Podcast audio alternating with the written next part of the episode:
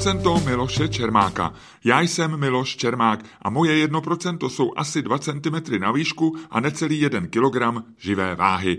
1% je taky podcast, který právě posloucháte. Pokud vás o něm zajímá víc, najdete vše na webu mého newsletteru 1%.cz. Partnerem podcastu je spravodajský server Seznam zprávy. Jste úspěšní, ambiciozní a chcete na sobě pracovat? Pak byste mohli požádat o trénink Mirku Čejkovou, bývalá moderátorka, která uváděla hlavní zprávy postupně na české televizi, nově i primě, dnes působí jako koučka či trenérka komunikace. A taky je partnerkou ve startupové firmě, která se mimo jiné zabývá využitím virtuální reality. Právě díky tomu jsme se koncem minulého roku potkali na vyhlášení výsledků cen Czech Digimet Award za inovace ve zdravotnictví, kde jsem v porotě. Firma Virtual Lab z Českých Budějovic si jednu z nich odnesla a Mirka Čejková ji převzala. S komentářem, že si ve firmě mezi svými většinou o generaci mladšími kolegy někdy připadá jako pedagogický dozor. O tom všem jsme se bavili, jak se přihodí, že se inženýrka chemie stane jednou z nejoblíbenějších televizních moderátorek a jak snadno či těžko se pak taková kariéra opouští co ji baví na mentorování či koučování úspěšných lidí a proč se těší na schůzky se svými kolegy ve startupu. A jak vzpomíná na 90. léta, někými proklínaná a jinými obdivovaná. Mirka Čejková byla třikrát vdaná a má tři děti, dceru a dva syny. A byť jsme to původně neměli v úmyslu, nakonec mluvila i o tom, jak její soukromý život proměnilo několik špatných rozhodnutí a jak se s tím následně vyrovnávala. Jako bonus se dozvíte, kdy byla nejvíc fascinovaná nějakou novou či začínající technologií. Napovím, že to bylo hodně na začátku její kariéry v české, tehdy československé televizi. A asi byste neuhodli, o kterou technologii se jednalo. Přeju příjemný poslech.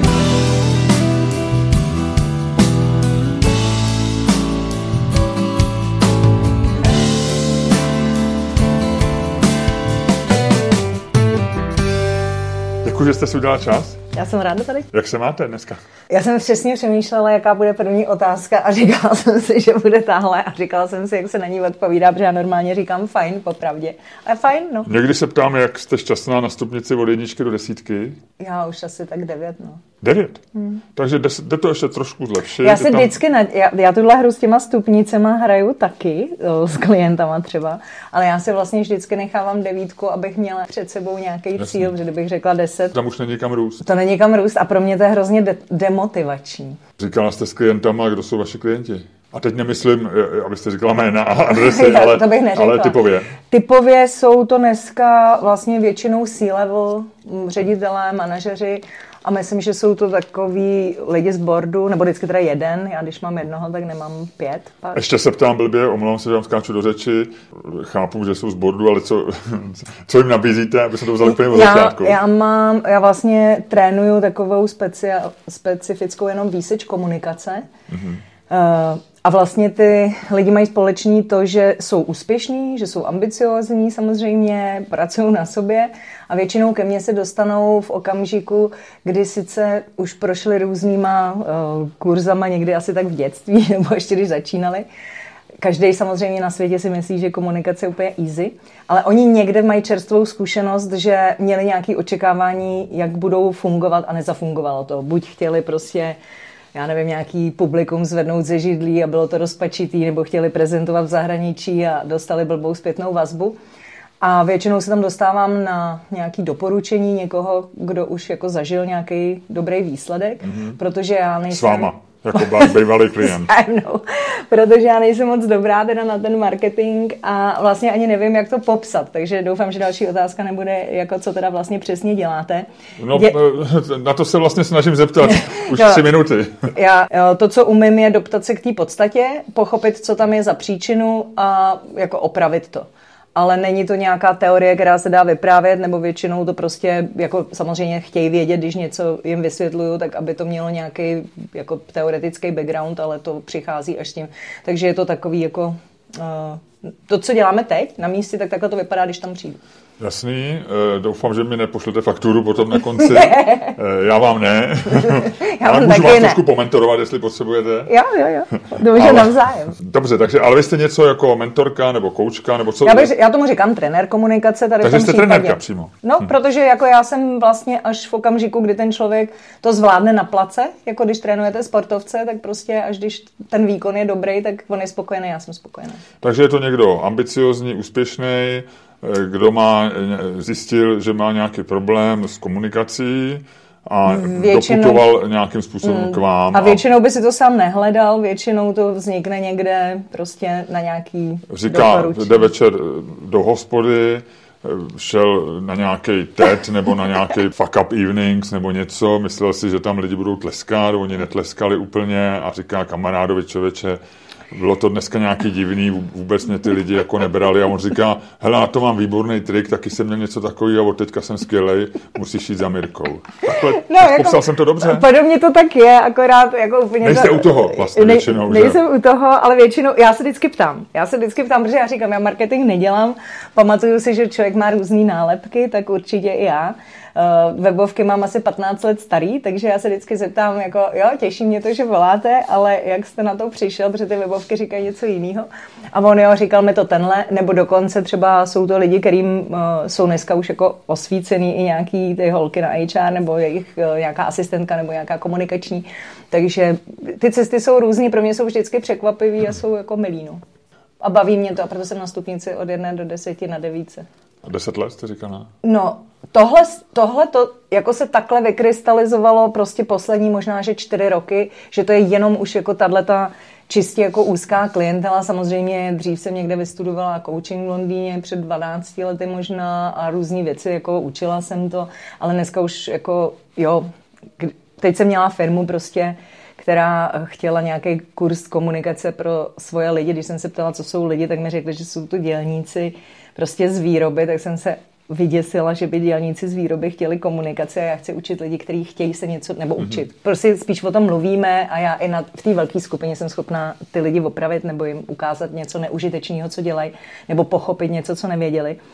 Ale eh, opravdu to byly jako chlapy od strojů, který byly úplně super a prostě, ale já nemám připravený nějaký kurz, takže jsme to tam vytvořili na místě. Bylo to super, no. Baví mě to. Mě, mě to miluje, jako miluju komunikaci. Jako. A jenom ze zvědavosti se ptám, eh, s kým ten dělník eh, komunikuje, jako mezi sebou komunikují, nebo... No, jsou tam velký problémy i v tomhle tom, že samozřejmě teď je různá integrace různých zahraničních pracovníků, jako dlouhodobě, ne teď jenom v téhle souvislosti, ale oni třeba mají i, pak už z toho, eh, je to pořád dělník, ale je třeba team leader, a je na něm odpovědnost eh, brát nový lidi, nebo třeba to jsou firmy většinou, které mají matku v zahraničí. A on má najednou nařízený dělat nějaký ty feedbacky, takový ty hodnocení roční a teď oni to vůbec nevědí. A teď jako on sedí s jiným klukem, s kterým chodí někam na pivo a teď najednou je to hodnocení a on řekne jako tak Pepo, pojďme se podívat na to, jaký byl uplynulý rok. A ten druhý prostě mu řekne, ty vole, jako co na mě hraješ jako, a vlastně to jako nefunguje, že jo, takže aby se v tom, vlastně ten cíl můj je, že aby se ty lidi cítili jako fajn s tím, co dělají, aby vlastně tam necpali nějaký teoretický znalosti na sílu, protože myslím si, že to společný, co všichni mají, že jim vy, vyvstanou nějaký poučky nebo mají ty diplomy, čím vším prošli, ale vlastně v praxi se ne, nic nezmění.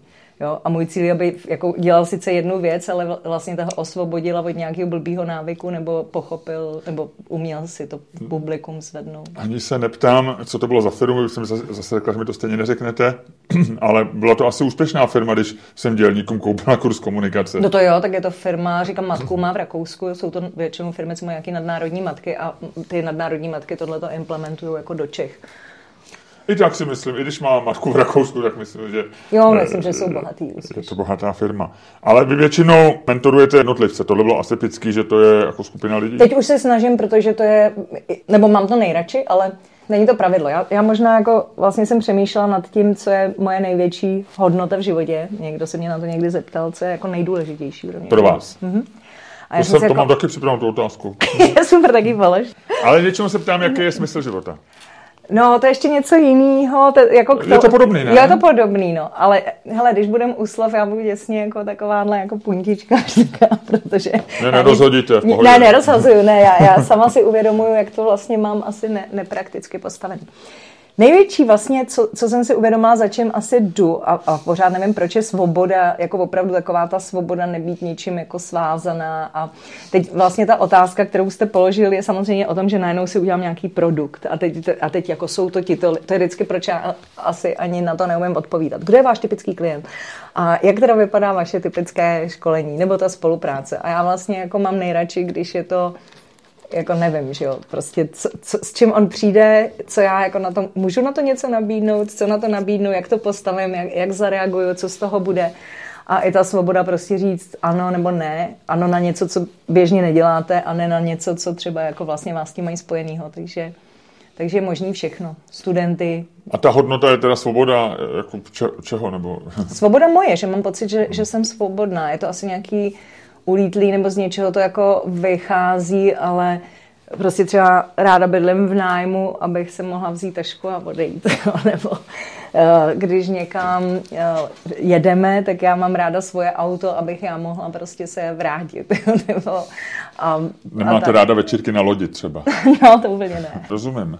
Ale eh, zase na druhé straně je praktický jako nabízet, nabídnout něco přesně, protože když mě bolí zub, tak hledám zubaře a nejdu, a nejdu jen tak někam jako na polikliniku a řeknu, cítím se nějak divně, něco tady mám v puse, ne, nedoporučíte mi někoho, mě řeknou, no můžeme. Já tohle přesně vím a samozřejmě, když bych někomu eh, jako do, doporučovala, jak má stavět svůj marketing nebo něco, tak asi tímhle směrem půjdu a samozřejmě jsem si vědoma toho, že to sama První nedělá. poradíte, nauč se jednou větou říkat, co můžeš těm ano, lidem eh, ano. dát a za co mají zaplatit. No, je, mě platí za to, že se, eh, že, že jsou s něčím nespokojení a pochopí, co dělali blbě a od té doby jsou zamilovaný do svého projevu.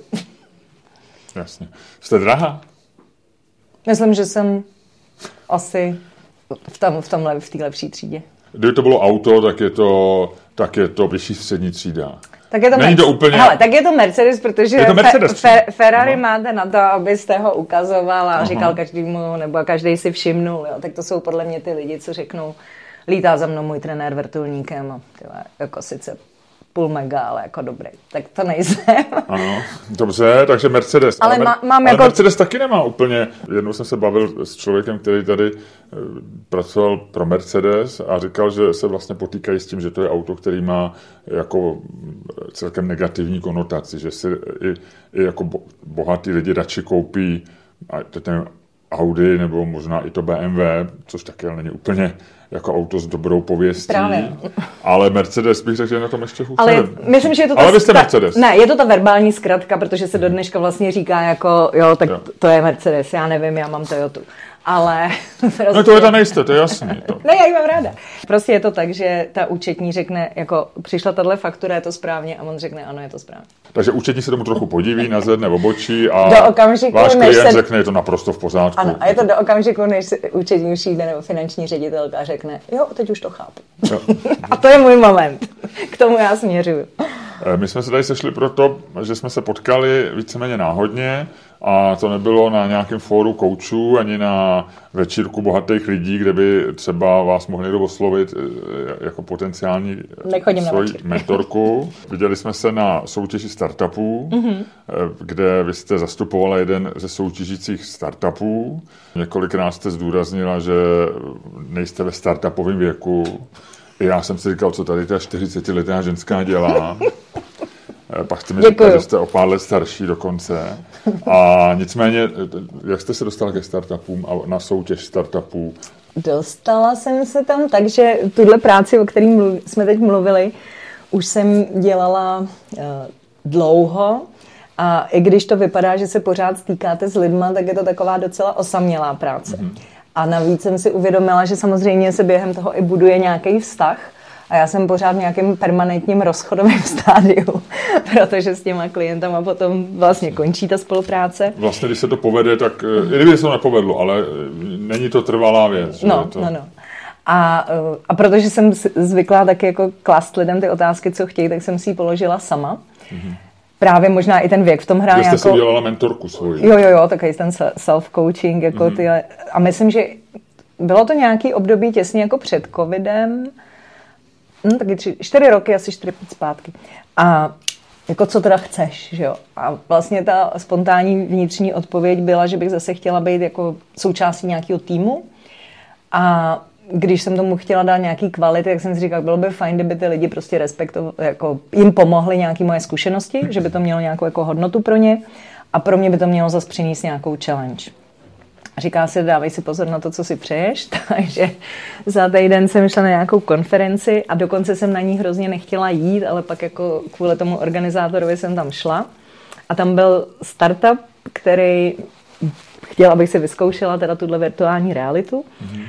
A já jsem si to vyzkoušela na věci, kterou vlastně dobře umím, a to je ta komunikace, protože tam byl i software vlastně na uh, to učení komunikace a pochopila jsem, jak to funguje, protože jsem se tam nechala zapnout do modu, že jsem na nějakém pódiu a mám uh, mluvit právě k tomu publiku. Mm.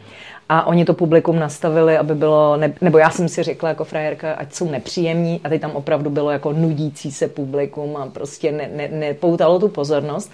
A já jsem vlastně úplně zapomněla na to, co je kolem mě a snažila jsem se, vnímala jsem jenom to, co vidím v těch brýlích a snažila jsem se všechny ty poučky, které v sobě mám, všechny ty zkušenosti prostě použít, abych to tam zmákla. A tohle se stalo, nebo to máte naučený jenom, abyste to, když to někoho popíráte jako mě? Ne, ne, ne. Takhle Opravdu takhle jo. se to stalo. Bylo to na HR Days, říkám asi pět let zpátky. Mm-hmm. Já jsem tam vlastně měla mentorovat pro uh, Business Professional Woman. Jak se ta firma jmenuje?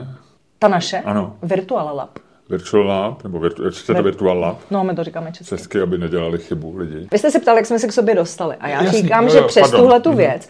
A vybrala jsem ji proto, že ona mi ukázala díky tomu, že já to umím, jako jak opravdu to je eh, jako vtahující a pohlcující, nebo se to teda jmenuje imerzivní technologie, Jasně. a že opravdu tam absolutně zapomenete na to, že se to jako děje teda v tom virtuálu, jo. A teď jako jsme se o tom bavili a já nevím, oni tak jako ze srandy ten jako mladý kluk říká jako, a nechtěl byste s námi spolupracovat? A já říkám, a víte, že já zrovna uvažuji o nějaký nový spolupráci. No a tak jsem si sedla do auta potom, jela jsem do Budějovic a najednou jsem jako jela z těch Budějovic si říkám, hele, ono to vypadá jako, že se bavíš jako vážně. A, a oni tady tam sídlí, nebo tam byla ta konference? Sídlí, sídlí. Jo. Pak do toho přišel covid, uh, tam vlastně zase kouzlo nechtěného, na, že naivní člověk jako zvenku prostě řekne nějaký jako zdánlivě šílený nápad, který ty ostatní vezmou a rozpracují ho, takže dneska jeden z našich vlastně úspěšných projektů je VR ICU, což je tréninkový pracoviště pro lékaře, pra, to možná je to, co bylo na té soutěži, ano. kde jsme se teda potkali, přihlášený, to je tréninkový pracoviště pro zdravotnický personál vlastně, aby pracovali na těch, eh, aby trénovali na uh, život zachraňujících přístrojích, dialýzy. Takže to je pořád jedna firma, různý projekty, jedna firma. No, vlastně byl to startup, že jo? Takže pro mě ta challenge přišla, protože jsem se... A vy jste ne... tam dělala co? Jakoby marketing, komunikaci? Ne, ne, ne, ne, ne, ne. Já jsem tam, jako vlastně jsme se bavili a jako tyhle ty kluci jsou, mají taky nějaký svůj background, takže původně to, eh, nebo ta původní matka tohohle toho byla v zásadě jakoby vzdělávačka, takže jsme měli podobný osud, že oni taky jako byli ve firmách, nastavovali tam nějaký procesy a tak dále. Hmm. Potom ale, protože ten šéf je takový jako vizionář, nebo ten, ten par, par, jeden z partnerů, ten zakladatel. Já jsem na ně koukal na webu. No. jste tam mezi nimi, jste tam čtyři, tak Leoš, čtyři jako... Leoš Kubíček je takový jako, že vizionář, tak... No, no, u všech těch se píše, že jsou vizionáři, to, za, to je za, Ale ono to tak je, jo. Na, pro mě to tak bylo, jo.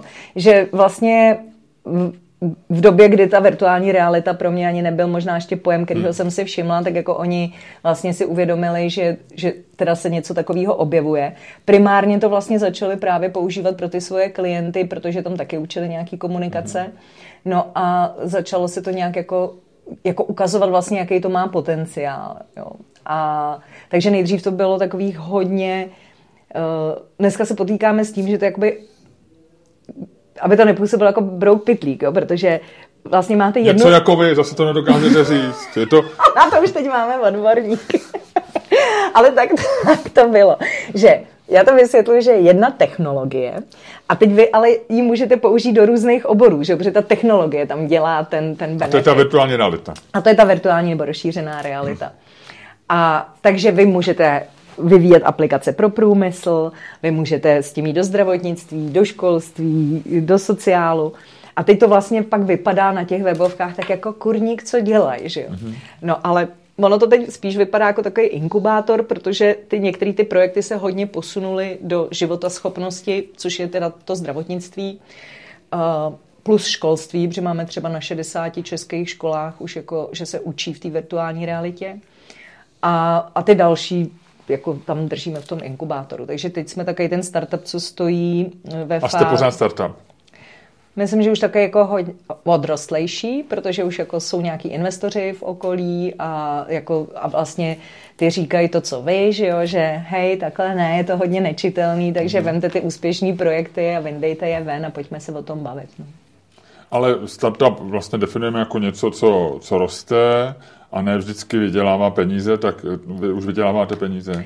To jsme museli od začátku, nebo jako hodně rychle, takže že se neměli hned investory, pro... kteří by vám udělali ne, takový to, ten... to šlo jako, to vlastně nejdřív kluci dělali jako ze svého, ale hlavně, jak jsem řekla, je tam ta matka, takže pořád na určitý uh, úrovni běželo to, pořád to, to konzultantství v těch firmách a to muselo hmm. živit ty nápady a ten rozvoj. No. A vy to děláte jakým procentem svých osobnosti? Kolik se tomu věnujete? Hodně. hodně, hodně no spíš bych řekla, že teďkon tak na začátku, kdy to ještě jako mě nemohlo živit, tak jsem si musela jako hmm. pořád jako starat o to, abych to uživila. A teď máme takovou dohodu, protože jsem tam partnerem od minulého roku, že uh, prostě nějaký ty klienty si musím pro klid duše a pro tu svoji jako satisfakci pořád držet, ale já tak funguju, že když je to víc barevný, tak, tak víc potom mě jako ten přicházejí třeba ty nápady a zase jsem i jako Eh, pak natěšená na, na tu druhou práci, takže... A baví vás na tom co? Protože cílem startupu je exit většinou. No. Někdo má tu představu, že ten nápad bude rozvíjet celý život, ale myslím si, že většina startupů a jejich zakladů si představuje, že tu firmu prodají nebo že dostanou se mm, nějaký mm. fáze, kdy jako na tom vydělají peníze.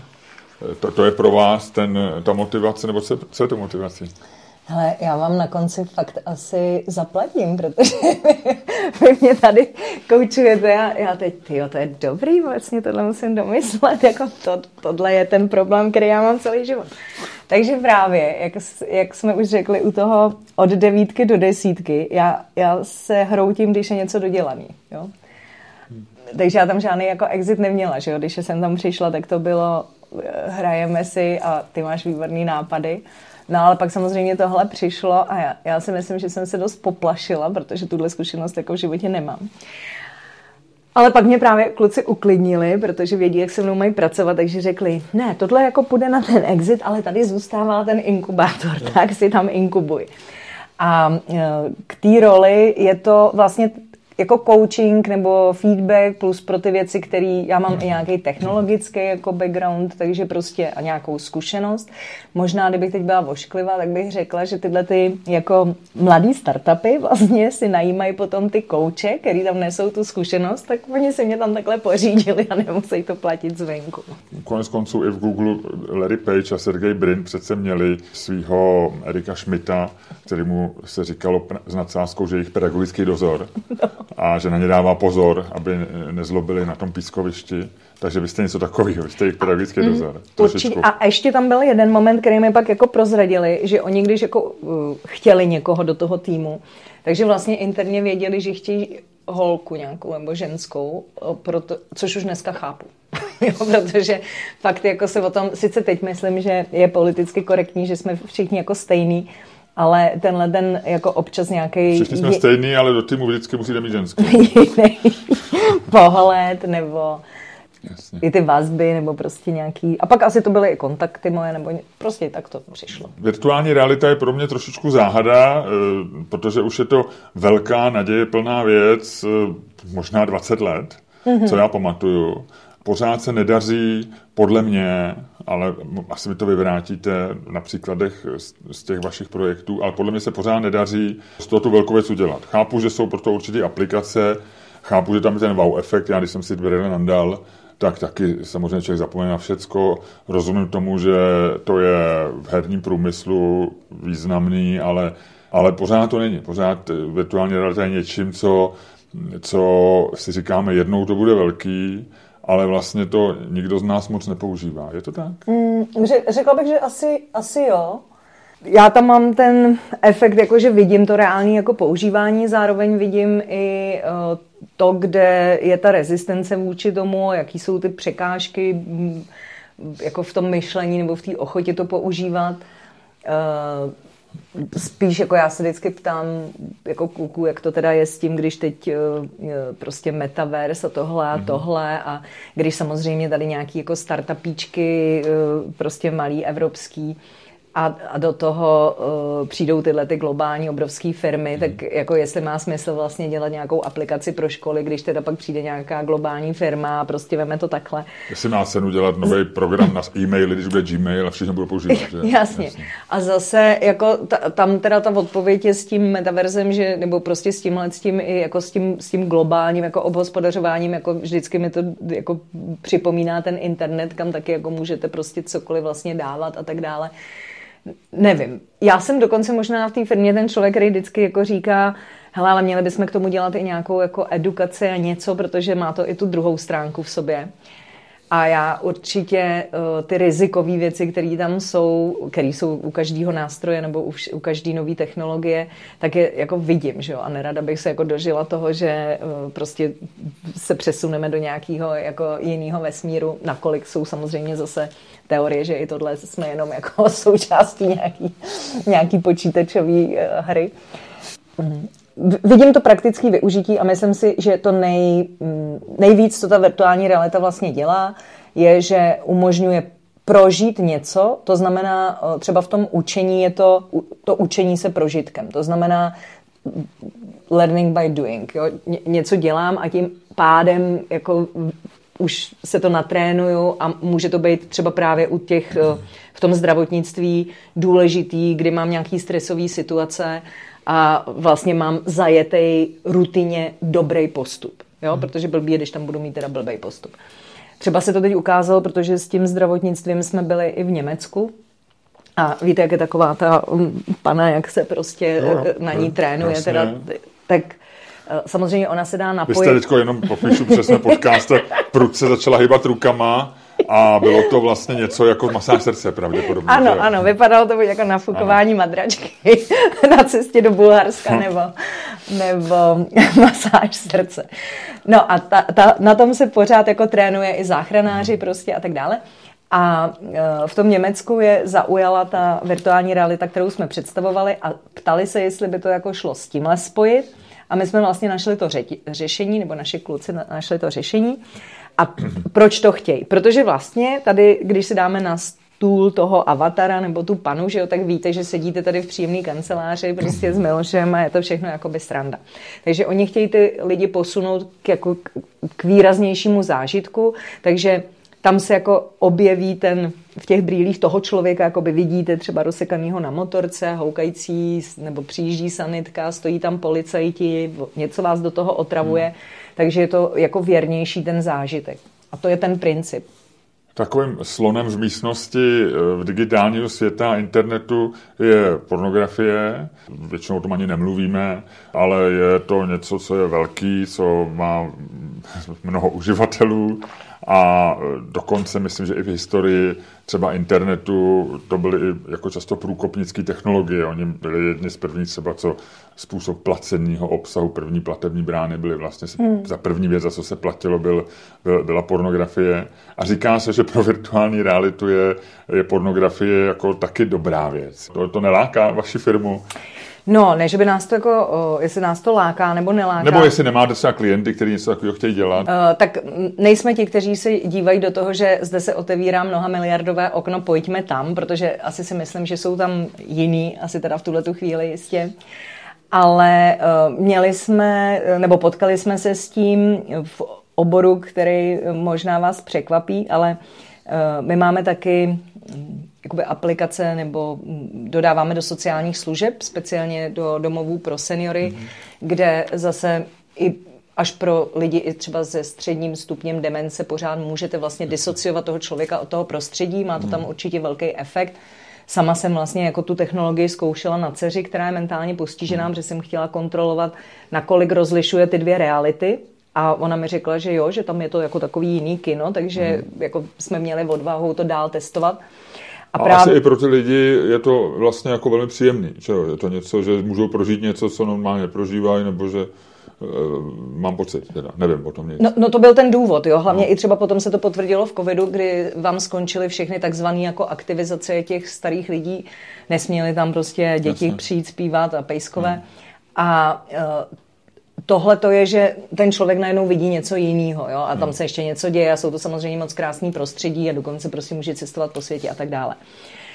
No a když jsme to vlastně při, předváděli nebo přinášeli do těch domovů, tak jednou právě za mnou přišla taková fakt už jako velmi zkušená a dlouho složi, sloužící právě uh, vrchní a říká, jako, že by se teda se mnou chtěla jako pobavit, že mají takový problém a že vlastně řeší právě tohleto. A to jsou jako sexuální potřeby těch seniorů. Hmm a že to jako vlastně moc řešení nemá a že oni potom se snaží jako to vy, nějak jako saturovat prostě, že se různě jako znečišťují, chtějí být mytí a já nevím, něco hmm. takového.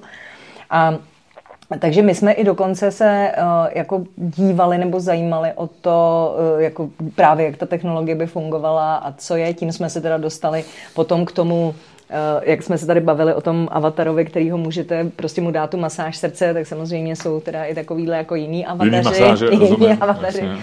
Ale eh, jako dívali jsme se na to, jak to, jak to funguje, jak tohleto téma tedy je zpracovaný, protože to byl vlastně jako přímý požadavek. Takže na tu, na tu otázku neotvíráme okno do miliardového biznesu, ale na druhou stranu si uvědomujeme, že to samozřejmě napadá i ty možní uživatele a u nás to teda nebyli eh, bohatí Aziaté, ale byli to seniori v českých domovech. Ale zatím jsme s tím jako nepokročili, eh, protože byly jako jiné věci a hmm. naráželo to na nějaký limity toho dalšího jakoby hartu. V 90. letech to byla doba, určitě pamatujete, velkého technologického optimismu, Pořád jsme poučovali politiky, že musí víc podporovat internet, byly dokonce takové ty akce internet do škol. A, mm-hmm, to jsou a, pořád, myslím. No, teď jsou ale dneska, digitalizace. No. Ale my, myslím si, že dneska naopak žijeme v době hlubokého technologického pesimismu a chceme internet dát ze škol a chceme, aby eh, děti nekoukali do obrazovek. Eh, máme pocit, že firmy jako Google, Facebook nás špehují a znají nás líp než mm. ostatní a tak dále. Takže myslím, že se jako obrátilo to znamínko. A virtuální virtuální realita je něčím, co je svým způsobem kontroverzní, protože je to únik z reality, je to něco, Určitě. ten virtuální svět je něčím, co jako je trošičku děsivý. Je to jako děsivý nebo milovaný jako každá jako nová technologie. Ano. Akorát já jsem jediná... pořád technooptimista, já jenom vám teď hraju ďáblova advokáta. Já nejsem, já nejsem člověk, který bych vám říkal, nedělejte virtuální realitu. Jenom se ptám, jestli se s tím setkáváte. No, já spíš, uh, že vy jste řekl, že jako ty technologie, že se bojíme toho a toho skrze tu technologii. A to je vlastně něco, co jako se snažím ty lidi nezávisle na těch technologií, nebo to je i podstata mý práce přijít k to, přivíst k tomu, ať už je to teda coaching nebo cokoliv jiného, že jako všechny tyhle věci neleží jako vně nás, že jo? takže jestli uh, jako cokoliv využiju blbě, tak je to moje rozhodnutí, jestli jako jsem brainwashovaná, tak je to proto, že nejsem schopná se tomu ubránit a jestli prostě činím pasivně jako to okolí Eh, řeknu zodpovědným za to, co se mi děje, tak jako za mě tohle je prostě eh, jako moje oblíbený téma, snažím se jako aspoň svoje děti nebo mm, prostě jiný lidi, když ty diskuze vedem, tak jako na tohleto téma. A, a já jsem to vlastně řekla na začátku, jo, že, že říkám v té firmě, pojďme dělat i nějakou jako edukaci, pojďme se na to dívat, jaký jsou tam ty rizika, pojďme třeba i jako se zkušenostma těch lidí, kteří ty firmy rozvíjeli nebo ty jednotlivce rozvíjeli, si dívat na to, jak by se s tím tématem mělo pracovat. A teď ta, ta, ten feedback z toho trhu takovej uh, paradoxní jako není tam, kde my jsme, jo.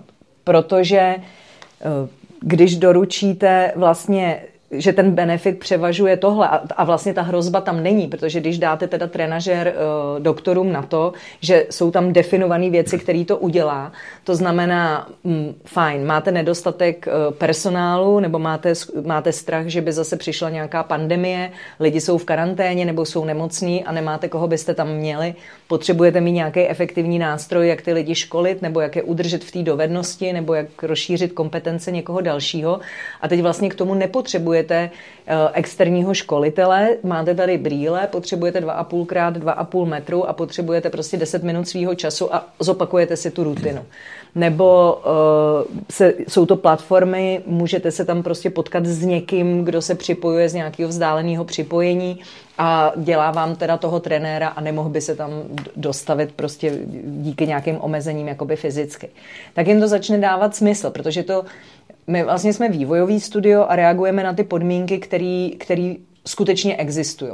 Jo? Což je asi možná ten benefit náš jako z té minulosti a z té zkušenosti, že prostě mají smysl jenom věci, které dávají nějaký praktický jako význam. Jasně. Takže když nám řeknou, máme velkou fluktuaci, jo, ztrácejí se nám pak lidi s tou dovedností, když nám přijde školit eh, nějaký výrobce zdravotnické techniky, tak na začátku má 10 lidí na školení a do konce toho školení tam zbyde jeden a pak si to předávají tichou A ten usnul, toho ten boh zbudě, aby odešel. tak, tak, tak tohle jako jim dává Jasně. smysl. Já se tak se spíš zeptám ještě jinak, a vy, a vy osobně jste spíš technooptimistka nebo techno, technopesimistka. Jaký je váš vztah technologií vůbec? No, právě já jsem uživatel, který může testovat, jestli i úplný blbec tomu porozumí, takže jsem tam v roli nějakého testra, že je to takový, když to Mirka pochopí, tak už jako každý.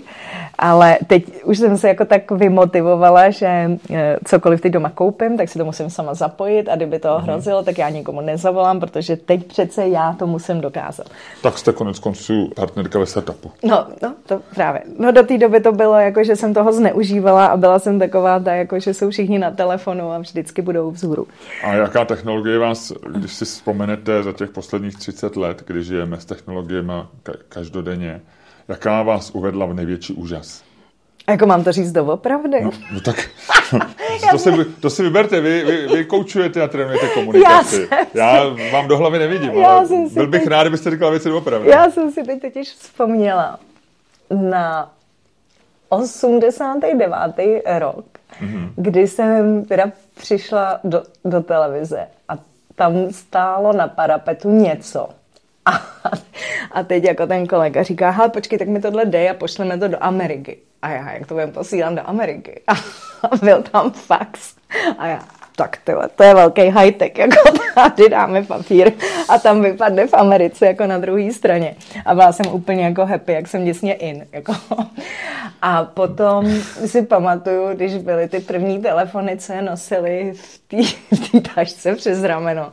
A říkal se tomu teda mobilní telefon. No a všechny tyhle ty prvotní, jakože vám e, někdo nechá doma vzkaz a vy přijdete a ten telefon to přehraje, tak jako... Vidím, že vám jako... stačí málo, že když vidím ještě ten do dneška tu vaši radost, kterou prožíváte z faxu a a ze záznamníku, tak uh, chápu, že, Pro... že vás není těžký vlastně natchnout asi. No ne, právě dneska už jo, protože tohle to nadšení jako z toho, jako co je možný, už tyhle ty technologie vlastně jako nepřebijou, jo. Protože to bylo samozřejmě to, že se to potká v tom momentu jako s tím, s tím nepolíbeným člověkem, kolem něhož padl prostě ostnatý drát. Hmm. Ale jako, tak tohle všechno vlastně, někdy přemýšlím, jak, by, jak ten blackout bude vypadat, jo? že jako už, já už jsem na tohleto zvykla. Uvědomila jsem si, uh, jednou jsem prostě zapomněla domů tel, doma telefon, pořád jsem dětem jako říkala, že taky jsou teda závislí, že to je ta generace. A pak jsem jako v tramvaji zjistila, že nemám telefon a byla jsem nervózní do okamžiku, než jsem se jako k němu zase připoutala. Ačkoliv ještě musím říct, že za tu dobu, co jsme teda nebyli spolu, tak se na něm nic podstatného nestalo. Nikdo mi nějak jako nevolal nebo něco. E-maily teoreticky byly dosažitelný jinde. No ale to jsme my a máme ještě jako jinou zkušenost, ke který se můžete jako ještě pořád vrátit, ale zajímalo by mě fakt, jak to mají, nebo o co předpokládám horší, než já to má teda někdo, kdo už se s tím fakt jako narodí v té kolípci, že? že? Ale třeba o to nepřijdou. A myslíte, ale... že se tam neposuneme? Mm, to, to nevím. To, to ne, neposuneme se teď moc dobře, ale musíme doufat, že ta, ta trajektorie lidstva je vždycky zatím byla k lepšímu. Chvilkově to třeba stálo za houby, ale že to vždycky bylo k lepšímu, tak musíme doufat, že to půjde k lepšímu. Ne, protože když se bavíme o těch technologiích, tak taky existuje že takový to kliše, že jako ty technologie prostě nebo technologicky rosteme mnohem rychleji, než jako vlastně roste ta nějaká moudrost toho lidstva nebo jako t- vlastně ten, ten, ten rozvoj. A Tak jako co si o tomhle myslíte? Protože to jsou pak ty, když se soustředím jenom na ty technologie, tak jako jasně, ale jako aby byly bezpeční nebo nebezpeční, tak to souvisí vlastně s nějakou úrovní toho vývoje jako člověka. Já si myslím, že to, co člověk vynalezne, objeví a vytvoří, tak bude vždycky používat. A e, ta, já myslím, že se často mluví o tom etickém přístupu a že by se měly ty věci prodebatovat a že by třeba technologické firmy měly mít svý e, filozofy nebo odborníky na morálku a říct tudy ne. Ale já si myslím, že když prostě něco jde udělat, jakkoliv to je kontroverzní, tak to lidi udělají a že tomu nezabráníme ani regulací, ani tím, že si sami řekneme, tam nepůjdeme. A, a i když to bude něco tak kontroverzního jako genetické manipulace, tak vidíme, že dneska i v Číně nebo někde prostě se to dělá. Takže jako na moudrost lidstva bych nespoléhal. Jo, taky ne. A jak říkal kdysi dávnej eh, šéf mý ženy, musíme spolehat na naše junácké štěstí. Je možný, jedna z mojich teorií je, že, se, že, že prostě proto žádný mimozemšťany eh, ne, ne, jsme nikdy neviděli a ani se o nich nedozvěděli. Eh, za prvé, protože můžou být daleko, protože vesmír je velký, a, a nebo proto, že v nějaké fázi se přetvoříme v tu počítačovou inteligenci a že splyneme s těma algoritmama, který dneska nenávidíme a zároveň milujeme a staneme se součástí a tady v zemi, země bude taková nějaká koule plná počítačů, kde budeme žít v těch simulacích.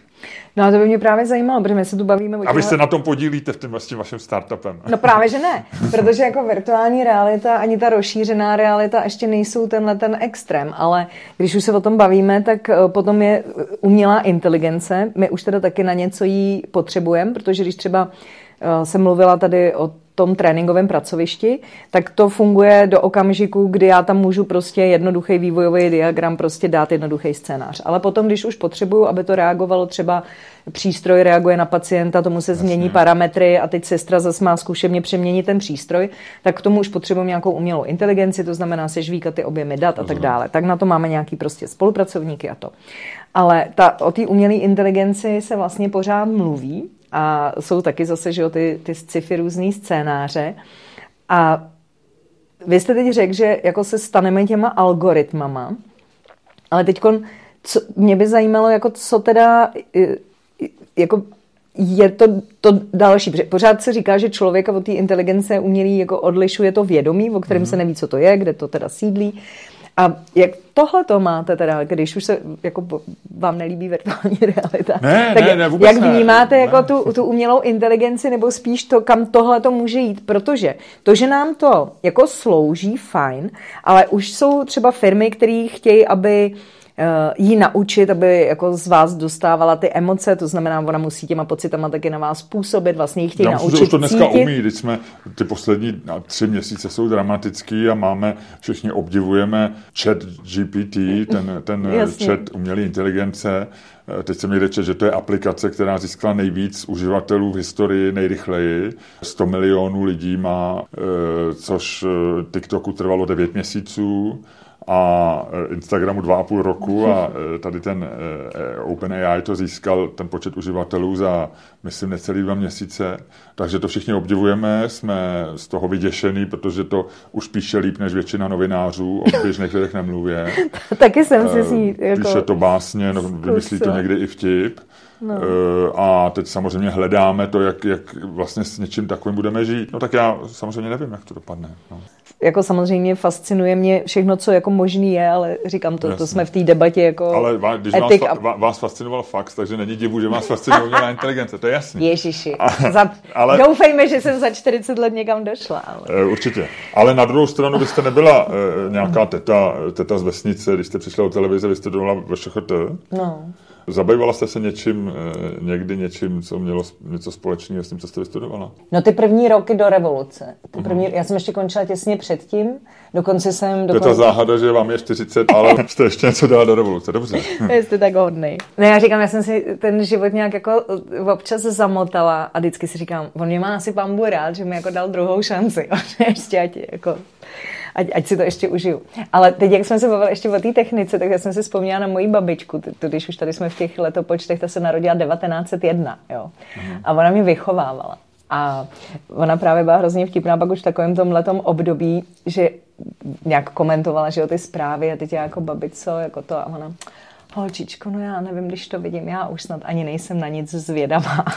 tak já ještě jsem zvědavá, ale trošku mě uklidňuje, že už tady jako nebudu úplně zase dalších 70 let, protože nevím, jaký ty konce budou. No.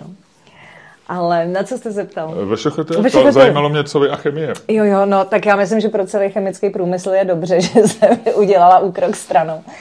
A uh, tak nevím, že tak ona to nebyla úplně první volba, protože tak, jestli si tu dobu pamatujete, tak jste musel dostat doporučení na nějaké školy. Na to jsem nedostala doporučení, takže jsem šla sem. No a já musím říct, že mě to i bavilo potom vlastně už v tom obor? specializaci. No právě, že já jsem šla cestou jako nejmenšího odporu, odporu jako rebel. Jo. Všichni chcete tam, tak já jdu někam jinam. Možná tam bylo podvědomě, tak třeba se tam dostanu. Takže já jsem dělala jako technologii, fakultu chemické technologie, mm. pak jsem byla na katedře silikátů a končila jsem jako odborník na maltoviny. A žáru, to bylo ještě obor maltoviny a žározdorné hmoty a já jsem měla maltoviny a měla jsem diplomku na modifikované rychlovazné vysokopevnostní cementy. Výborně. No a skončila jsem a rozeběhla jsem se do cementárny v Radotíně, kam jsem přiběhla, že teda chci pracovat, že mám jako tu školu a jsem prostě teda ta inženýrka, tam byla taková paní tenkrát na nějakém tom kádrovém oddělení a říkala, děvenko, tady, tady máme třísměrný provoz, vy teď budete mít děti, to my jsme na vás pořád čekali, tak jako tady ne. A teď já úplně v šoku, že mě jako někde nechtějí. No ale těch míst jako nebylo za stolik, že jo, tak pak jsem říkala, když mám chemii, tak můžu učit jsem si naivně myslela. Tak zase, děvenko, vy nemáte pedagogické vzdělání. No a pak tam byl vypsaný nějaký konkurs, tak jsem šla na konkurs na studijní pobyt a vlastně jsem dál jako studovala. A pak tahle ta cesta těch konkurzů už mě docela byla jako asi blízká, protože pak už jsem se furt někam posunovala nějakýma konkurzama, tak asi mě to bavilo. A pak, ale do, do československé televize jste nastoupil ještě vlastně před předmětem, 89? Ne, ne, já ne. jsem, ne, já jsem 90. právě byla na tom letom uh, místě studijním a přišla jsem jednou už se svou novorozenou dcerou ke svojí staré babičce. To je ty ročník jedna? ročník jedna, abych v obě přebalila. A vyšly zprávy a tam tenkrát Jirka Hrabovský říkal, že teda se vypisuje konkurs, protože si myslím, že jich museli, to byl konec listopadu, jo, že museli vyměnit prostě ty tváře, že jo, který byly svázaný s tím minulým režimem. A já tak jako na to koukám, tak jsem šla pro starou konzulku a napsala Říkala jsem... jste konkur, další konkurs, to ten... pro mě není žádná novinka, to umím, konkurzy umím. Já vůbec asi nepřemýšlela, prostě já jsem vůbec neměla žádný blok, jako kolik lidí tam asi půjde, nebo co hmm. to je, prostě jenom jako ty slova a ta novinařina hmm. přišla z jiné strany. No a ono to nějak jako dopadlo, takže... Ale to jako bylo úplně jinak, že? protože já jsem jako chtěla být tím reportérem a pak ale jsem vlastně docela rychle jako skončila jako na, na obrazovce, což nebyl původně ten účel. Že jste chtěla dělat reportérku. No jasně. Do, do dneška... To už jste byla vdaná, jste říkala, že jste měla dceru, no, takže jste byla vdaná. No. Tam bylo asi jenom jako blbý to, že vlastně to postižení té peťky se teprve jako o, objevovalo jako s, hmm. simultánně tady s tím, což vlastně nevím, co čemu pomohlo. Určitě moje dcera pomohla tomu, že jsem nějak ne, nestihla propadnout uh, tomu kouzlu úplně tak, jak že ty lidi ztrácí tu sebereflexi, že se teď jako objevili v tomhle médiu. Určitě... Uh, že jako, vás to jako drželo nohama na zemi. No, protože jsem měla jako jinou prioritu, úplně, že jako jiný, úplně jiný starosti. A tohle mě jako bavilo, ale jako důležitý hmm. bylo tohle. Asi velký dík teda jako uh, mýmu tehdejšímu manželovi, protože pak jsme se o tom bavili, že jako ono vzít si, nebo s kamarádama jsme to probírali, že oni říkali, hele, když si vezmeš jako inženýrku chemie a pak s toho máš televizní moderátorku, ono to není úplně jednoduchý kousnout, což mě vůbec jako v té době nenapadlo, že jo. No a určitě jsem za tu zkušenost vděčná a jsem hrozně vděčná, že jsem to zažila v té době. Protože jako teď třeba, když se mě někdo ptá, tak mě to vůbec jako neláká a, a asi bych vůbec nic takového dneska nechtěla zpátky dělat. Ale tenkrát, jako já si pamatuju na tak ty devadesátky, já myslím teda, když vzpomínám na tu babičku, takže ty devadesátky pro mě jsou jako pro ní první republika. tak to prostě, na co člověk vzpomíná, jako že to teda bylo úžasný. Ale fakt to bylo no, ale jiný. ono to tak je, když si to spočítáte, tak skoro to tak je. no je. Teď je to 30, no. 30 let a no. Já vždycky mě překvapí, že když jsem byl malý, tak uběhlo od druhé světové války méně času, než dneska od, od listopadu. Že? Já tohle taky hmm. pořád právě tyhle ty čísla. To nemůže no. vlastně vůbec no. třeba v hlavě, jak je to možné, protože druhá světová válka pro mě byla jako, jako mamuti nebo něco, no, jako úplně. pro dítě a to samé je dneska pro pětiletí nebo desetiletí děti v první, druhé, třetí třídě e, jako nějaká vzpomínka na komunismus nebo no, na 80. No, no. leta, nebo i ty 90. ostatně. No. Takže, ale říkám, tenkrát vlastně ta doba byla jiná. Opravdu, že jo, ten jeden režim končil a myslím, že všichni hrozně tomu věřili v tu chvíli, jo, že hmm. teď svoboda slova, teď se to bralo strašně vážně a žádný komentativní prvky ve zprávách a ověřený ze dvou zdrojů minimálně a tohle a fakt jako se to hrozně drželo a i když ty vztahy s těma politikama byly takový jako taky okouzlený. Tak vy jste jezdila přece s Havlem na jeho eh, výlety, ne? Jo, jo, chvíli. Světový. Jo, no, nějakou dobu, jo, taky ještě, ještě v té první. Jak na to vzpomínat? No? Uh, jako v jakém smyslu, jak na to vzpomínám? No super, jako, jako z, nějaký, z nějaký úrovně super, protože si třeba uvědomuju řadu těch zemí, že jsem viděla jako z nějakého úhlu, z kterého bych je normálně vidět nemohla. Eh, já jsem většinou třeba měla, nebo jsem si i zařídila eh, možnost být v doprovodu ještě Olgy, paní Olgy, eh, vlastně, která měla vždycky svůj separátní, nebo často svůj separátní nějaký program a on byl orientovaný na to sociálno. A vím, že mě to hodně často jako překvapovaly některé věci, do dneška si pamatuju, na Filipín, že jsem řešila v té době tu Péťu, že jo? to její postižení a tady jsem třeba narážela, což bylo způsobené jako porodem a a jde o mentální postižení a tady jsem narážela na to, že ten stát vůbec na to nebyl připravený. A, a my jsme jako rozvinutá prostě super země a teď jsme přijeli jako na Filipíny a tam nás přivedli do stacionáře. A tam uh, byl chlapeček po nějakým těžkým úrazu, který vůbec prostě nic nemohl. A oni mu se strojili takový jako trn jako na hlavu, tak na, jako na helmě, kdyby se měl trn. A tím on jako ovládal počítač, Jasně. mysl měl jakoby v pořádku. Takže to byl první příklad, že udělali všechno, aby jemu umožnili nějaký jako život. A pak byl tam uh, chlapec, který byl teda mentálně postižený a toho uh, krmili, jako učili jíst žičkou. A mluvím o tom proto, že já jsem v té době řešila termín, který tady existoval a jmenoval se nevzdělavatelnost. A oni prostě dceru v 90. letech označili jako nevzdělavatelnou a řekli mi, že mám jako úžasný štěstí, že jako jí zbaví teda školní docházky. Snažila jsem se namítnout, že mi není jako 15, abych byla ráda, že nejdu do školy.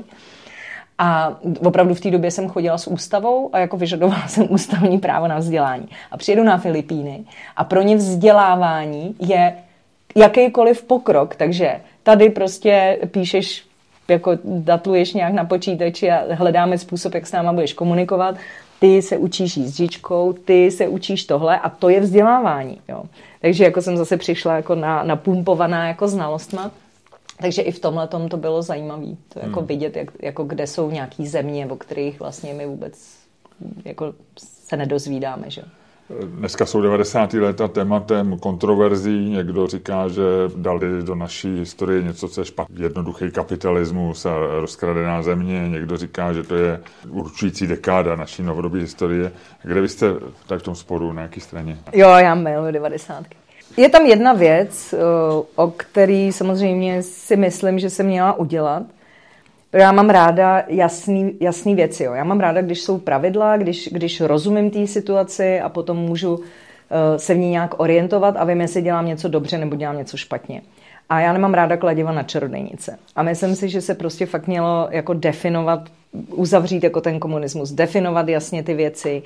Uh, a že by nebyl ten prostor, jak pořád jako 30 hmm. let je to tak nebo tak, na někoho něco vytáhnete, je to takhle, tohle, teď se to úplně smívá. E, jo, buď měli říct prostě ano, tak tyhle lidi se nikdy nemůžou dostat k lizu a, a nemůžou pak dneska říkat, no, to, to byli komunisti, kteří přebrali ty majetky. Jo, že prostě někdo to neudělal, neudělal to prostě z nějakého důvodu, ale pak by se tím jako neměl zasvinit celý ten další život a to podle mě se stalo ale to je i v řadě dalších oborů nebo v řadě dalších oblastí a já prostě si myslím, že jako by měl člověk být schopný říct, jako je to tak nebo tak a udělat to. Vy jste byla v české nebo v československé a pak v české televizi respektovaná a oblíbená určitě. Asi jo. No. Pak jste se v Nově stala slavnou. Co Aha. bylo lepší? Ta československá televize a posléze ta česká, to prostě byla zkušenost jako opravdu, to, to, to je, že všechno vám zapadá dohromady. Jo? Že vůbec vlastně tam nebyl žádný kalkul, já jsem nebyla žádný dítě, co chtělo studovat uh, tohle, aby se pak dostalo tamhle. Vlastně neexistoval ten obor. Mě, když se někdo jako na to ptal, já říkám, jak jsem mohla chtít být moderátorkou. Žádná moderátorka neexistovala, když já jsem jako dítě vyrůstala. Jo, byly hlasatelky před večerníčkem a chtěla jsem fakt dělat tu novinařinu. Pak se teda stalo tohle, že najednou na ty obrazovky teda přišli jiní lidi, najednou dostali díky té době pozornost toho národa, protože najednou to bylo spojené s tou dobou. A, a to byla ta doba, já si nemyslím, že by to bylo dneska, jo. Ale jak byli všichni prostě otevřený, plný té naděje, teď všechno bylo báječný, nový, jako máme to tady, je, teď je tam nějaká holčička, ona je docela rostomilá, tak ji máme rádi, jako, jo. Že, takže jako, a, tak, to, tak to bylo příjemný, no. Nova už bylo... V jakém roce jste šla na Novu? Já, já si hrozně špatně pamatuju věci, ale já jsem jako odešla z české televize docela... 99 až 2003 pracovala na TV Nova, kde uváděla s Pavlem Zunou televizní noviny. No, no, no, no, takže tam jsme pak šli na ten Barandov. Mezitím, já dokonce, vlastně když jsem odešla z české televize, tak jsem měla první talk show v zemi na televizi premiéra, která měla asi 2% hmm. sledovanost. Ale byla, a z té pak vznikla Prima, že jo. No a pak jsem byla na Primě, no. Ale to už bylo teda, že... Teď, jak jsem otevřel Wikipedii, tak tady vidím věc, o který, kterou jsem nevěděl, ale mohl bych teď přestírat, že jsem se na to chtěl zeptat. Ale vy jste kandidovala do Senátu. Ježíš, Maria, zavřete to. No, to bylo uh, takový, jakože... Uh, prostě... Vás to napadlo? No, dostala jsem tu nabídku a myslela jsem si naivně, protože to bylo nějakých, mě bylo teda těch 40, že fakt, jako to, to jsem hrozně řešila ty sociální věci, jo, a že by to člověk mohl nějak jako ovlivnit. Já jsem moc jako nevěřila, že se to dá ovlivnit v té poslanecké sněmovně, ne, jako reportér jsem tam chodila, viděla jsem a znala jsem ty lidi, ale tady to jsem měla nějak jako spojený s tím, že by se prostě to třeba dalo jako vlastně jako akcentovat to, to, to daný téma, jo, ale pochopila jsem stejně, že to tak samozřejmě není. Ale ale myslím, že v té době... Za, za jakou stranu jste kandidovala? Ne, neptejte se. A v té době já jsem to měla jako, to jako součást psychoterapie, protože, jak říkám, já jsem si ten život několikrát jako za, zamotala.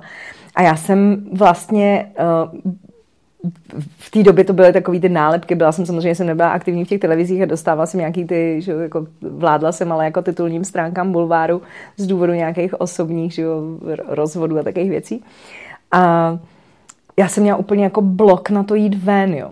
Jako prostě jít mezi ty lidi, protože vždycky jsem si říkala, že šmere, tento taky čet, jako tento taky čet. A teď jak já jim řeknu, že to není pravda. A najednou jako bum a kontaktní kampaň. Tak to jako si myslím, že zase mě tam taky pán Bud svrnknul jako prostě s naprostým rozmyslem, jako tady si to vyžere, pak už buď v klidu. A jak jste dopadla v těch volbách? Mm, ne, nějaký, já nevím, prostě 2% to mělo jo. celý. Jako to. A e, kdo pak byl senátorem? Kdo byl vaším největším vůbec. Nepamatujete si vůbec? Ne, ne vůbec. soupeře. Ne, já jsem ne. fakt jako člověk, který má úplně vytěsněný tyhle ty věci. Fakt, fakt to nepředstírám vůbec. Já teď jsem měla nějaký sraz po devítiletce, a tam ty lidi jako vzpo... oni si zaprvé pamatovali učitele, jména, předměty a teď jako ale vzpomínali i na nějaký mejdany. A já jsem jako polovinu vůbec jako si nevybavovala. A to mi to vždycky říkali, já říkám, tak já jsem měla si docela bohatý život, ale já, to mám v nějakém šuplíčku, ke kterému nemám přístup, protože asi ta kapacita jako je omezená, já ji teď potřebuju tady na ty věci, co mě baví, tak tam to nějak asi je Možná. završený. Takže no a potom teda, když to máme chronologické, já to mám z té Wikipedie načtený, tak eh, vy jste byla na té první, 2010 jste skončila a to byl konec, váš konec, váš rozchod s médií. No to, to bylo jako konec a, a doufala jsem, nebo říkala jsem si, že jako měla jsem to udělat dřív a, a jako jo, to bylo vysvobození tady z toho, protože říkám, ta prima, to už pro mě bylo teda takový, jako že to zrovna bylo takový blbý v období, potřebovala jsem platit účty, když to řeknu na rovinu, ale už jsem jako chápala, že to, kam se to posunuje, takže to ne, nechci dělat. Jako proměňovala se i ta role, už jako nastupovalo takový to, hlavně ty moderátory držte jako od toho, ať vlastně jako moc tomu nerozumějí a tady jim dejte papír, ať přečtou to, co přečtou a jako už to bylo takový jako, myslím, že to Nechci se ptát na detaily, kdo chce, tak se to najde v bulvárech, byste to sama zmínila. Jak říká moje zubařka, teď to bude trochu bolet. Jak se to stane, že děláte tak špatně rozhodnutí v soukromém životě? Uh, myslím si, že to bylo tím, že jsem vů... jako blbý rozhodnutí děláte podle mě z, třeba z, samozřejmě z blbýho vyhodnocení té situace, ale taky částečně jako z velký bolesti nebo z něčeho takového. A možná, že to, o čem se bavíme, jako špatná volba partnera posledního, bylo jako pro mě to, co, to, to, co se stalo jako v tom manželství s, jako vlastně s klukou, tátou, tak to pro mě byl teda úplně jako šok. Já jsem tam vůbec ničemu nerozuměla. Jako. A, a to, je, to je manžel, po, po kterém máte jméno své současné. Ano, ano. A, Pan Čejka. Ano, a to, to se eh, jako tam, jako, mož, tam už bylo blbý rozhodnutí, ale já miluju svoje všechny tři děti a tam jako pro, proto ty rozhodnutí z jejich otci byly dobrý. Ale eh, vlastně jsem si vzala člověka, který byl mladší a hrozně chtěl teda ty děti, já jsem taky chtěla ty děti, jako hrozně jsme se milovali, to všechno jako bylo OK. Akorát jsem teda špatně vyhodnotila mnoho situací. Například, že člověk, který je jako z rodiny, která nefungovala, tak nemá model, aby měl funkční rodinu. To znamená, že když říká, že ji chce, tak to neznamená, že ji umí mít. Další věc je, že pokud je někdo úspěšný profesionální sportovec s ambicí být nejlepší na světě a má k tomu našlápnuto, tak je rodina něco, co bude mít jako kouli u nohy a pokud ještě navíc neumí hmm. jako ty věci zvládat, tak prostě jako nebude to zvládat. Navíc ten golfový svět opět byla to výborná jako zkušenost, určitě prostě eh, to, to vidět. Ale taky to tam by the way funguje tak, že na tom úspěšném sportovci vysí spousta dalších lidí, manažeři, agenti, eh, psychoterapeuti, trenéři, prostě celá jako smečka. A když se nedaří, tak se hledá viník. A když je tam někde prostě něco tak jako super, jako exotická žena z východní Evropy se dvouma dětma, tak jako jestli to náhodou není ona, protože prostě teď nebyl soustředěný, nebo teď, teď se mu stýskalo, nebo teď ho rušili. Takže jsem jako i hrála samozřejmě tuhle tu roli. No a nevím, myslím si, že to vlastně bylo zvláštní, protože uh, v podstatě totiž k čemu došlo, bylo, že my jsme byli v, jako ve státech, já jsem tam byla se všema třema dětma a on prostě odletěl a nechal mě stát na hřišti, když to tak řeknu. Jo. Ale já jsem nevěděla, že odletěl do Čech. On prostě odletěl jako a já jsem se eh, potom teda vrátila a neměla jsem věci v domě. A já jsem nechápala, já jsem byla jako, když vám někdo řekne prostě nějakou úplně jako krizovou zprávu, že já nevím, prostě něco smrtelného se stalo a vy vůbec nechápete, jak je to možné. Já si pamatuju na ten pocit, že vůbec nejsem jako spojená s těma myšlenkama. A půl roku jsem nevěděla, co se děje. A pak se jako ozval, že OK, všechno. No, takže do toho ty děti byly fakt hrozně malý, pak um, začal jako dost nechutný jako rozvod, hmm. na, na to si najel jako dost šílenýho právníka. A, a on, ale my jsme, absurdně spolu měli vztah pořád, jako potom, jako třeba, že jsme spolu mluvili, já jsem tam jezdila a on mi jako, eh, potom, když to jako vyprchalo, a on mi najednou řekl, jako no toho právníka já jsem si najal, ha, ha, ha, a on jako to řekl, že teď jako uh, budeme se soudit o ty děti, i když jako nechci, ale že tě jako tím vyděsíme, takže takovýhle jako věci. No a najednou tady prostě nějaká, jak jste řekl, teda paní slavná, teď je jako rozvedená a teď jsou kolem nějaký muži. A ty muži prostě chodili vždycky s tím, že je jako zajímala teda akorát ta paní Slavná, možná jak se prostě nějak uh, zblížit. A, a to jsem jako vůbec na tom ne, nebyla, měla jsem ty děcka. No a pak prostě přišel nějaký člověk, který ale dost vypočítavě asi podle mě jako to valil přesně úplně opačnou cestou. Takže vůbec tohle nebylo ve hře a jenom pomoc, dojet, zařídit, pes, veterina, tohle. A ta mentální jako klička byla, že já jsem to úplně podělala a teď jsou tu dva malí kluci a já jsem prostě nějaká máma a oni potřebují teda toho chlapa a ty tady teda je někdo jako ochotnej si vzít prostě šílenou ženu s postiženou dcerou a dvouma klukama. No, ale ta úvaha nebyla v pořádku, jo, takže, nebo ten člověk nebyl v pořádku. No a tak samozřejmě to budilo pozornost. No a potom zase, jako když se teda provalily různé věci, no tak já jsem držák, takže já jako podržím ty lidi jako kolem sebe. Takže to, to bylo teda soust. Co vám pomáhalo v takové situaci? No, ono spíš jako s čím, jo? protože vy se tam hmm. musíte vyrovnat s tím, že si musíte přiznat tu šílenost. Pak si teda musíte uvědomit, co se děje, pak uh, se jako vrátit do toho normálního života nebo mít tu odvahu prostě vlastně si říct, jako počkej, nezajímá tě, jak tě kdo hodnotí, jako každý má naloženo svoje, ty lidi prostě by polovinu těch věcí ani neustáli, takže mě to je jedno. Ale uh, pamatuju si, pamatuju si na jednu akci, uh, kde jsem měla prostě být jako host na takový nějaký jako top večeři a uh, zasedací pořádek prostě dělala jako manželka dotyčného miliardáře, která jako si myslí, že jako oni oba si teda myslí, že jsou jako nějak asi povolaný pánem Bohem. A teď jako tam bylo to moje jméno na tom seznamu a já jsem se dozvěděla, jako, že to se musí teda vyškrtnout, protože to jsem nesmí. Takže dělali, děli se tyhle ty věci. Děly se samozřejmě věci, které byly složitý z hlediska uh, vůbec ty děti uživit v té fázi, jo, protože o mě něco napsal bulvár a já jsem přišla prostě na nějaký výběrový řízení, byla jsem z něj vyškrtnuta. Jo, nebo si prostě paní sekretářka ty noviny přečetla a řekla, tak tohle jako... Teď ještě tam se pak kombinovaly dvě věci, protože běžela nějaká story, jakože vlastně mám neskutečný alimenty, který já jsem ale v životě neviděla, takže jako buď si přečetla tohle, ta to nepotřebuje, anebo to, to druhý, ta je šílená. Že? Takže jako jednoduchý to nebylo. A Dneska už je to pryč všecko? Určitě jako pro mě jo. Pro mě to je jako... Uh, potřebujete, z toho, potřebujete to pochopit, jo. Co, co se dělo. Já dneska, když říkám jako uh, třeba i svým klientům, že uh, člověk prostě v dané chvíli dělá jenom ty věci, které prostě je schopný udělat. Jako tu kapacitu nemáte na něco jiného. Ačkoliv celý to okolí kolem vás, jo. Ale z nějakého důvodu zajetí v něčem prostě bez té pomoci, kdyby tenkrát prostě uh, ten, ten coaching jakoby existoval, nebo hmm. prostě já bych něčemu takovým šla, že by mi někdo dal ty otázky, nebo uh, ale já jsem jako vlastně rodina mi v tom nepomohla určitě a, a ve svém okolí to je, to je zvláštní, že vám potom ty lidi řeknou, já my jsme se na to dívali, tohle jsem jako vůbec nechápala. Říkám, díky, že jsi mi řekla. Jako, jo. Otázka, jestli byste někoho poslouchal.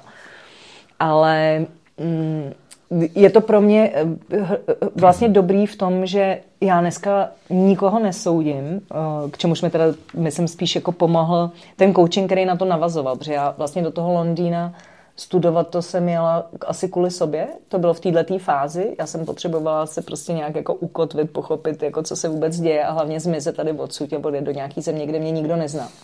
A to myslím, že byl nej, nejdůležitější krok na té cestě, protože já jsem pro ně byla jenom teda ta Mirka, jako nějaká prostě paní tamhle odsaď. Ale ty story zatím nebyly a já jsem najednou, hmm. jak, jak vlastně, že jo, vy vidíte v zrcadle těch ostatních lidí. A se nebyla jako dlouho? Sebe. Ten, ten kurz trval půl roku, ten program. To, to co dlouho. A, no a vrátila jsem se a vystudovala jsem to pro sebe. Pak ještě byla tahle ta challenge jako s, s, s touhle backstory, jako jít do těch, na ten trh. Ale eh, to už to jako bylo všechno jako, myslím, zpracovaný. No. Hmm. Hmm. Ale říkám, uvědomuju si vždycky lidi, že, že prostě jednáte, jo, ta bolest je veliká, jako veliký, jako zahalovač mozku. Uh, a ať už člověk o ní ví, a ještě bych řekla, že mnohem horší je ta, jako jsou ty podvědomí strachy a ty podvědomí bolesti. A často to u těch klientů vidím, a to je jedno, jestli to jsou prostě holky, kluci, chlapy. Každý má své démony. Pomohlo vám to se jako odstřihnout od té slávy, protože někdy je to problém pro lidi, co jsou hodně známí a jsou na to i trochu zvyklí, stěžují si, jak je to obtěžuje, ale zároveň je to něco, co je součástí jejich života. Tohle drama asi i pomohlo, že pro vás to vlastně příjemný se odstřihnout od slávy. Ne? Tu, Já jsem to udělala úplně, úplně jako plánovitě. Já jsem jako, že vypadám jinak, asi nosím ty brýle. Vypadáte úplně jinak, já vás nepoznal.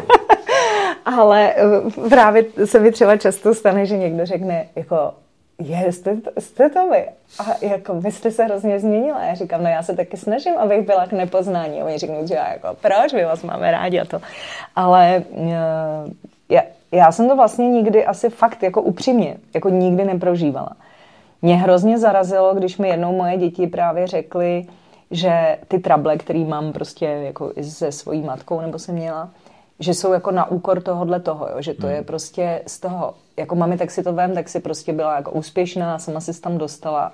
A teď já jsem si říkala, mě takhle jako vidíte, že to bylo hrozně jako divný to slyšet, protože já to tam jako nemám, protože ty faly, které přišly pak, vlastně v tom vašem vnitřním vnímání převážejí tohle. Takže vám tam jako zůstává zakódovaný spíš ten pád, než jako nějaký úspěch historický. Ale většina lidí si pamatuje spíš ten úspěch možná, ne? Já nevím. Tak, no, co teďka teda, jaký vzorek lidí třeba jsem teď měla ve, ve firmách na koučování, to jsou, tady běží takový program pro uh, taky na jednom velkým, uh, to je farmaceutická firma, taky nadnárodní, matka a tam jsou holky tak 30 letý hmm. a jaký zpracovávají témata, to je jako pro mě dost jako, každou bych adoptovala.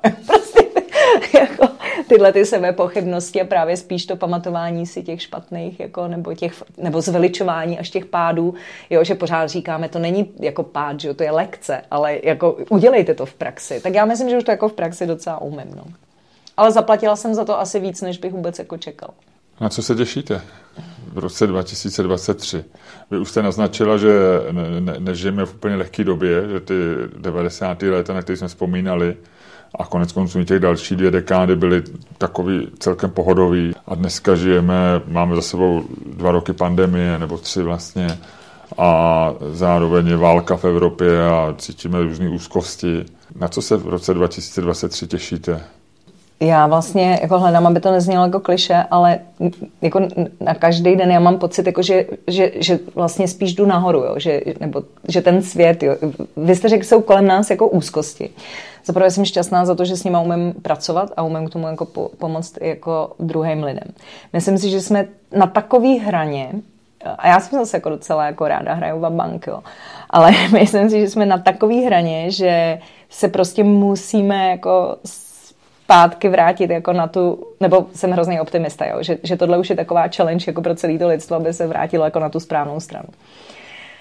Další věc je, že jsme manipulovatelný strachem ze smrti nebo konečností jako lidského života, což nám ty poslední tři roky vlastně ukázaly jako téma.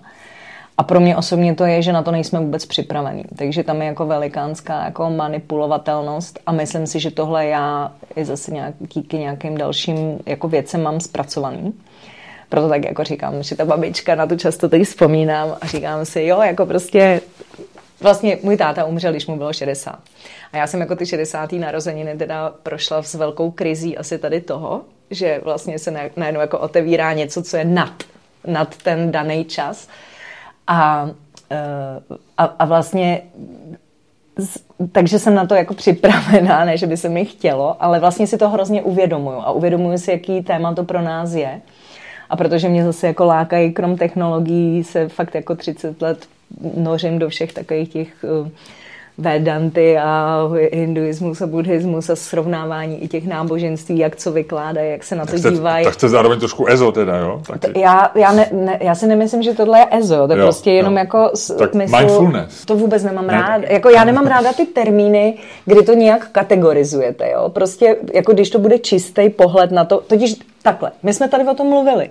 Já jsem, když jsme se bavili o té umělé inteligenci, a já jsem zmínila to vědomí, jo, protože tam furt nevíme, kde je. A to je to, co mě jako zajímá, co to teda vlastně je, nebo i zpětně k tomu, jak jste se ptal, jak může takovýhle člověk si takhle zmotat život. To byla moje otázka, která mě přivedla k těm eh, k těmhle těm studiím, jako jak teda kurník funguje, protože jsem si taky říkala, hele, nejsi úplně blbá jak můžeš udělat takové věci, co zatím stálo, co, co ovlivňuje chování člověka, co ovlivňuje jeho rozhodování, co teda jsem já a co je nějaký nános, o kterém vůbec nevím, nebo je nějaký podvědomí, co tam dělá, co jsou ty triggers.